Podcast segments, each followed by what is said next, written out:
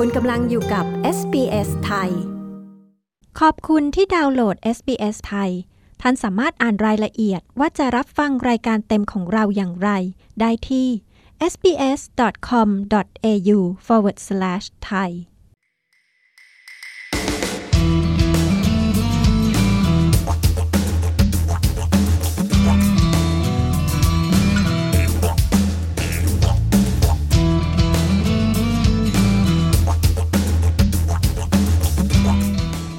Podcast Series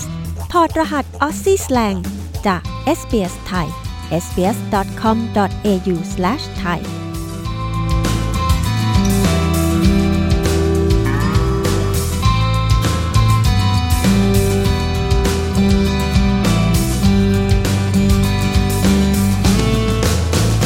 I'm flat out.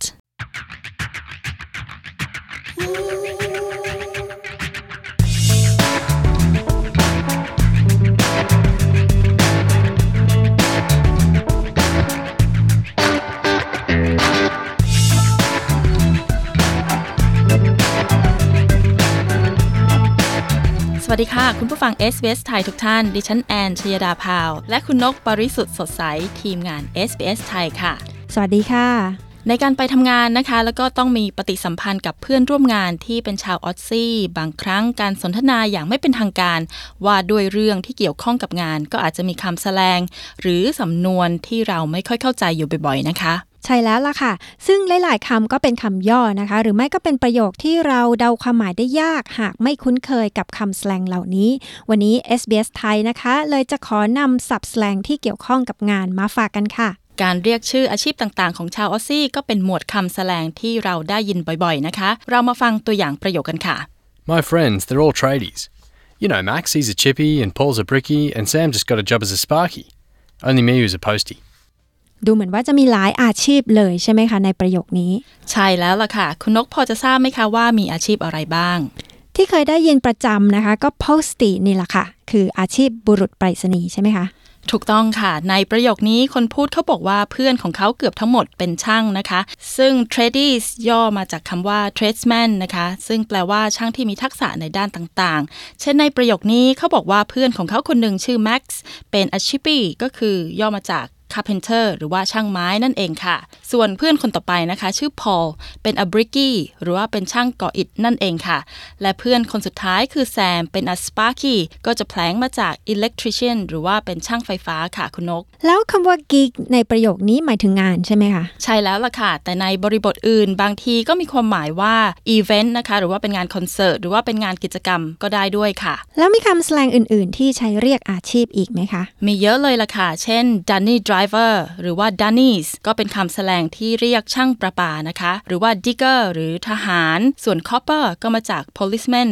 ส่วน copper shop นี่ไม่ใช่ร้านขายอะไรนะคะ แต่ว่าเป็นสถานีตำรวจค่ะ amber ที่ย่อมาจาก ambulance ก็คือคนขับรถพยาบาลนะคะ อีกอันนึงก็คือ musos ย่อมาจาก musician หรือว่าเป็นนักดนตรีนั่นเองล่ะค่ะ โหยมีคำศัพท์เยอะจนแทบจะจำไม่ไหวเลยนะคะ นั่นสิคะคุณนกถ้ามาอยู่ในประโยคเดียวกันหลาย ๆคำบางทีก็เดาไม่ออกเหมือนกันนะคะว่าเขาหมายถึงอะไร เพราะว่าคนออสซี่ชอบย่อคำค่ะ หรือว่าตั้งชื่อเล่นให้กับคำนั้นๆ จนกลายเป็นคำแสลงนี่แหละค่ะ จากประสบการณ์ของคุณนกเองมีคำไหนที่เคยได้ยินบ่อยๆ ในเวลาทำงานไหมคะ ถ้าได้ยินเป็นประจำเลยนะคะ ก็จะมีคำว่า flat out ค่ะ จะหมายถึงอะไรนั้นมาลองฟังตัวอย่างประโยคกันดูนะคะ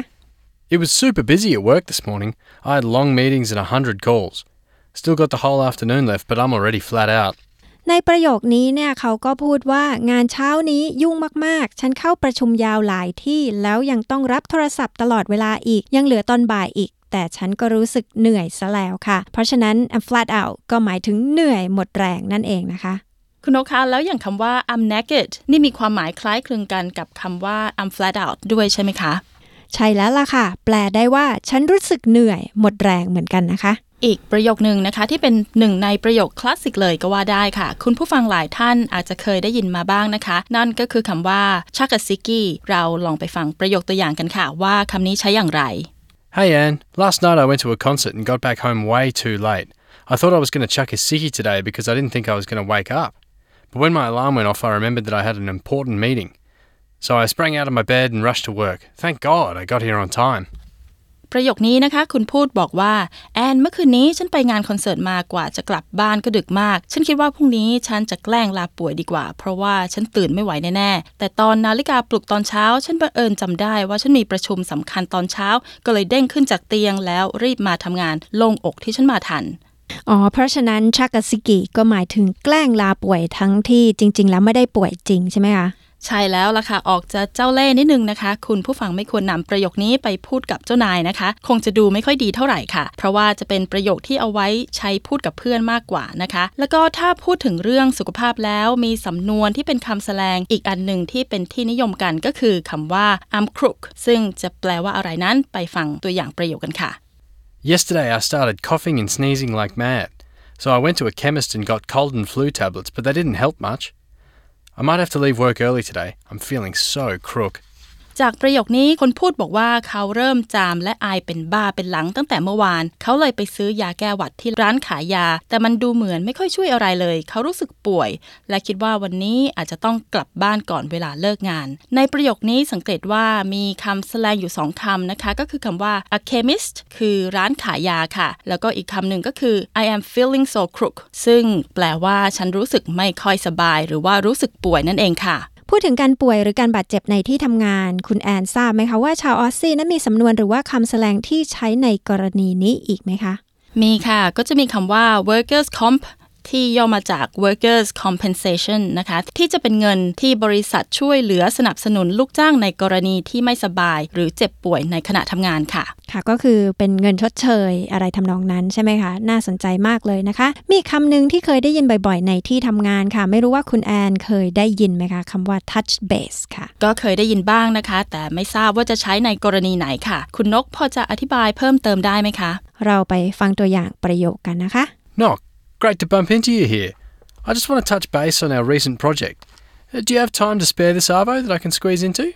ในประโยคนี้แปลว่า นกดีใจที่เจอคุณที่นี่ ฉันกำลังจะไปคุยเรื่องโครงการอันใหม่ของเราอยู่พอดีเลย คุณมีเวลาว่างสักช่วงบ่ายที่ฉันพอจะคุยด้วยสักแป๊บหนึ่งได้ไหม เพราะฉะนั้นคำว่า touch base นะคะ ก็หมายถึงการคุยสั้นๆ เกี่ยวกับเรื่องใดเรื่องหนึ่ง โดยเฉพาะ หรือจะแปลว่าการนัดกับใครสักคนหนึ่งก็ได้ค่ะนอกจากคำว่า touch base แล้วนะคะ เท่าที่ฟังประโยคนี้ก็มีคำแสลงซ่อนอยู่หลายคำเลยนะคะ คุณนก ทั้งคำว่า bump in คำว่า bump in ที่แปลว่าบังเอิญเจอ แล้วก็คำว่า avo ที่ไม่ใช่ avocado นะคะ แต่หมายถึงตอนบ่ายค่ะ ซึ่งเป็นคำศัพท์ที่เรานำเสนอจากตอนที่แล้วด้วยค่ะมาถึงสำนวนอีกสำนวนหนึ่งคุณผู้ฟังอาจได้ยินบ่อยๆ เวลาใกล้เลิกงานนะคะ เพื่อนร่วมงานชาวออสซี่อาจจะเคยถามคำถามนี้กับคุณค่ะ นั่นก็คือสำนวนที่ว่า What time do you knock off today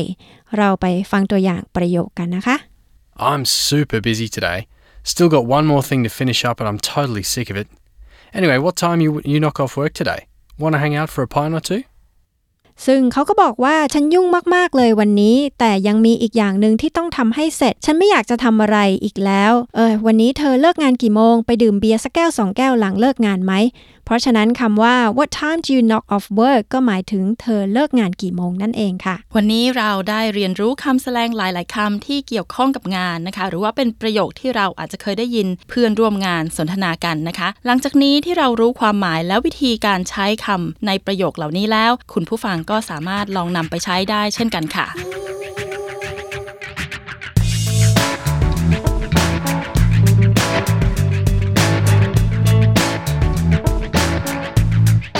ใช่แล้วล่ะค่ะ คุณผู้ฟังคะ ขอบคุณที่ติดตามพอดแคสต์ตอน I'm Flat Out ของ SBS ไทยนะคะ เรายังมีศัพท์สำนวนของชาวออสเตรเลียอีกหลายตอนในพอดแคสต์ซีรีส์ถอดรหัสศัพท์สำนวนสวิงสวายสไตล์ออสซี่มาให้ฟังกัน นะคะสำหรับตอนนี้นะคะ ดิฉันปริสุทธ์สดใส และดิฉันชยดาพาว ทีมงาน SBS ไทยต้องขอลาไปก่อนค่ะ ค่ะ อย่าลืมนะคะ กดฟังพอดแคสต์ของเรากันได้อย่างจุใจเดี๋ยวนี้เลยทุกตอนไม่ต้องรอค่ะ